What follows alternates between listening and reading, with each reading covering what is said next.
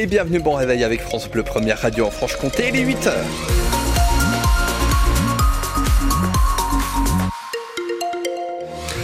À 8h, vous êtes actuellement euh, ralenti sur la N57 jusqu'à Besançon depuis École Valentin et pour cause visiblement un accident. Bonjour Carlos. Bonjour à tout le monde. Accident donc sur la N57, c'est ça entre École Valentin et Bezac Ouais, c'est ça. Donc euh, entre la sortie d'école Valentin et puis euh, la sortie direction euh, de rue de Vesoul. Donc il y a deux, véhicules qui se sont accrochés sur euh, sur la voie de gauche. Donc du coup, il y a gêné la circulation. Il n'y a pas de triangle, les personnes sont sans gilet, donc on, on tombe directement sur eux. Quoi. Et donc les véhicules sur voie de gauche, prudence. lorsque donc c'est dans le sens en direction de Besançon, c'est bien ça? C'est ça, oui. Euh, prudence quand on vient de Miseray-Saline par exemple, quand on vient de euh, des auctions euh, en direction de Besançon, donc vous allez tomber sur cet accident qui est visiblement mal signalé avec ces véhicules sur voie de gauche. merci Carlos de nous avoir appelé. Puis autre accident, c'est au niveau du rond-point, au niveau de la clinique Saint-Vincent qui vous ralentit sur la route de Grès. On fait un point complet hein, sur vos conditions de circulation à la fin du journal présenté par Dimitri Imbert. La météo, qu'est-ce qu'on aura aujourd'hui? Alors encore de la neige, oui, mais avec modération. Prévoyez quelques flocons cet après-midi après les rares éclaircies de la matinée. Et sinon, la doudoune et le bonnet restent de rigueur, pas plus de zéro en pleine pour les maximales, les moins 1 à Dole ou encore sur le Haut-Doubs. Dans l'actualité, le remaniement se précise. Elisabeth Borne a été remerciée hier par Emmanuel Macron. Le chef de l'État qui a accepté la démission de la première ministre, Elisabeth Borne quitte donc Matignon. Le remaniement est en route. À 62 ans, elle était en poste depuis 20 mois, depuis mai 2022. Sans majorité à l'Assemblée nationale, elle a dû dégainer une vingtaine de 49-3 pour permettre l'adoption de textes sans passer par le vote. Elle a aussi porté la réforme des retraites et la loi très controversée sur l'immigration. La première ministre part, dit-elle, avec le sentiment du devoir accompli, un départ que regrette le député Renaissance du Doubs, Éric Alauzet. Ça leur a fait le plus dur parce que vous savez que la loi sur les retraites en particulier, la loi sur l'immigration à un degré moindre, c'était vraiment les, les deux lois très difficiles. Et c'est elle qui a fait le travail, avec beaucoup d'abnégation, de courage, de loyauté aussi, et puis dans son style euh, à la fois humble et, et, et serein. Voilà, donc moi, c'est une première ministre que j'ai beaucoup appréciée presque que je regretterais d'une certaine façon. Donc bravo à elle. À l'inverse, aucun regret pour Émeric Salmon, le député RN de la deuxième circonscription de Haute-Saône. Il rappelle surtout qu'Elisabeth Borne a fait un usage immodéré du 49.3. Si vous me demandez deux images, la, première, je pense que c'est 49.3. C'est Madame 49.3. Malheureusement, elle n'avait pas le choix parce que l'Assemblée euh, choisie par les Français euh, ne lui donnait pas de, de majorité absolue, mais elle aurait pu essayer parfois de trouver pas des compromis, mais des consensus d'accepter certaines demandes des oppositions. Non, elle a préféré toujours euh, passer en force avec le 49.3, donc c'est la première image. Et, la deuxième, malheureusement, c'est aussi la, réforme des retraites qui aura quand même marqué le, le, printemps 2023 et qui va abîmer la fin de carrière, euh, j'ose même pas dire la fin de vie, mais la fin de carrière de nombreux salariés ouvriers euh, en France. Alors qui va ensuite succéder à Elisabeth Borne à Matignon, c'est le ministre de l'Éducation, Gabriel Attal, qui semble le mieux parti. On en saura sans doute un peu plus d'ici le milieu de la matinée. L'actu de la nuit marquée par euh, ce grave accident de la route hier soir à Besançon. Ça s'est passé rue de Dole peu après 19h. Euh, une femme de 60 ans a été percutée par une voiture. Elle était en arrêt cardiaque. Coup de chance. Un pompier qui venait tout juste de quitter son travail s'est arrêté pour lui porter secours. Il a réussi à la ranimer. Elle a été transportée dans un état grave à l'hôpital de Besançon. Mais son pronostic vital reste engagé. Plus de détails sur francebleu.fr Besançon.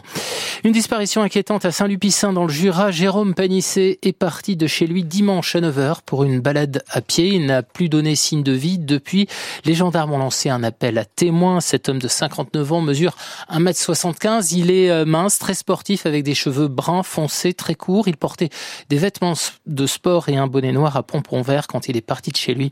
Si vous pensez pouvoir aider les gendarmes, faites le 17 ou appelez la brigade de Saint-Claude. On vous laisse le numéro standard de la radio. Sinon, toutes les infos sont sur francebleu.fr. Besançon. Et les 8h05 sur France Bleu, la convivialité n'est pas forcément liée à l'alcool. Ah oui, je confirme, mais cette phrase, on la doit à Patrick Forçant, le patron du bar Le Marula à Besançon, qui nous disait euh, il y a quelques minutes que la pratique du dry January, le mois sans alcool, était de plus en plus suivie par les jeunes notamment. L'idée, comme toujours, c'est de prendre un peu de recul sur sa consommation.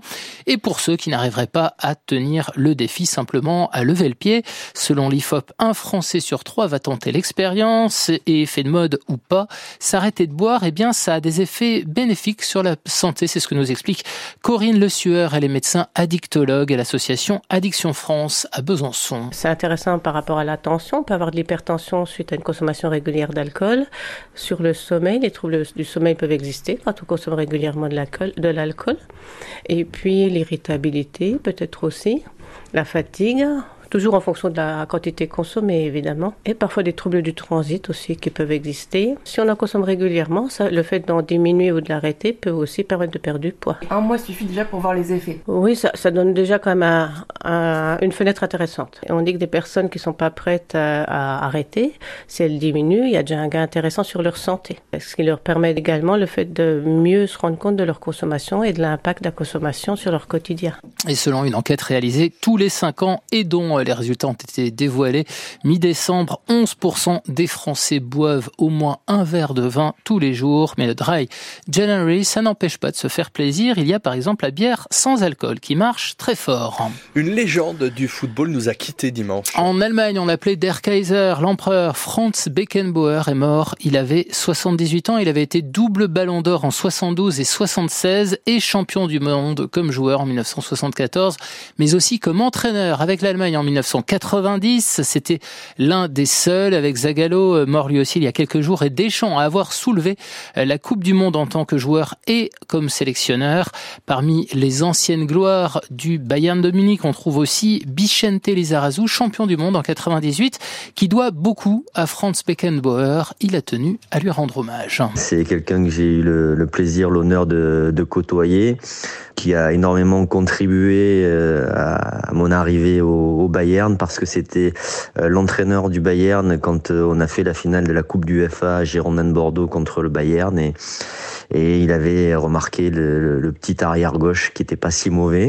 Et grâce grâce à, lui ben, je suis arrivé au Bayern pour pour le bonheur qui a suivi. Donc c'est quelqu'un de très important pour moi. euh, qui m'a permis de vivre une aventure extraordinaire avec euh, avec le Bayern. C'est quelqu'un qui avait une classe euh, incroyable. Le champion du monde de foot et consultant de Radio France, Bichente Lissarazu. Le foot, c'est aussi la Coupe de France avec Sochaux qui retrouve qui retrouve un club de Ligue 1 et même un sérieux client puisque les jaunes et bleus affronteront Reims, l'actuel huitième du classement. Le tirage au sort de ces 16e de finale a eu lieu hier soir. La grosse affiche, ce sera le Stade Rennais face à Marseille. On aura également Clermont face à Strasbourg. Le PSG Lui, affrontera l'US Orléans, une équipe de national. Tous ces matchs se dérouleront le week-end des 20 et 21 janvier.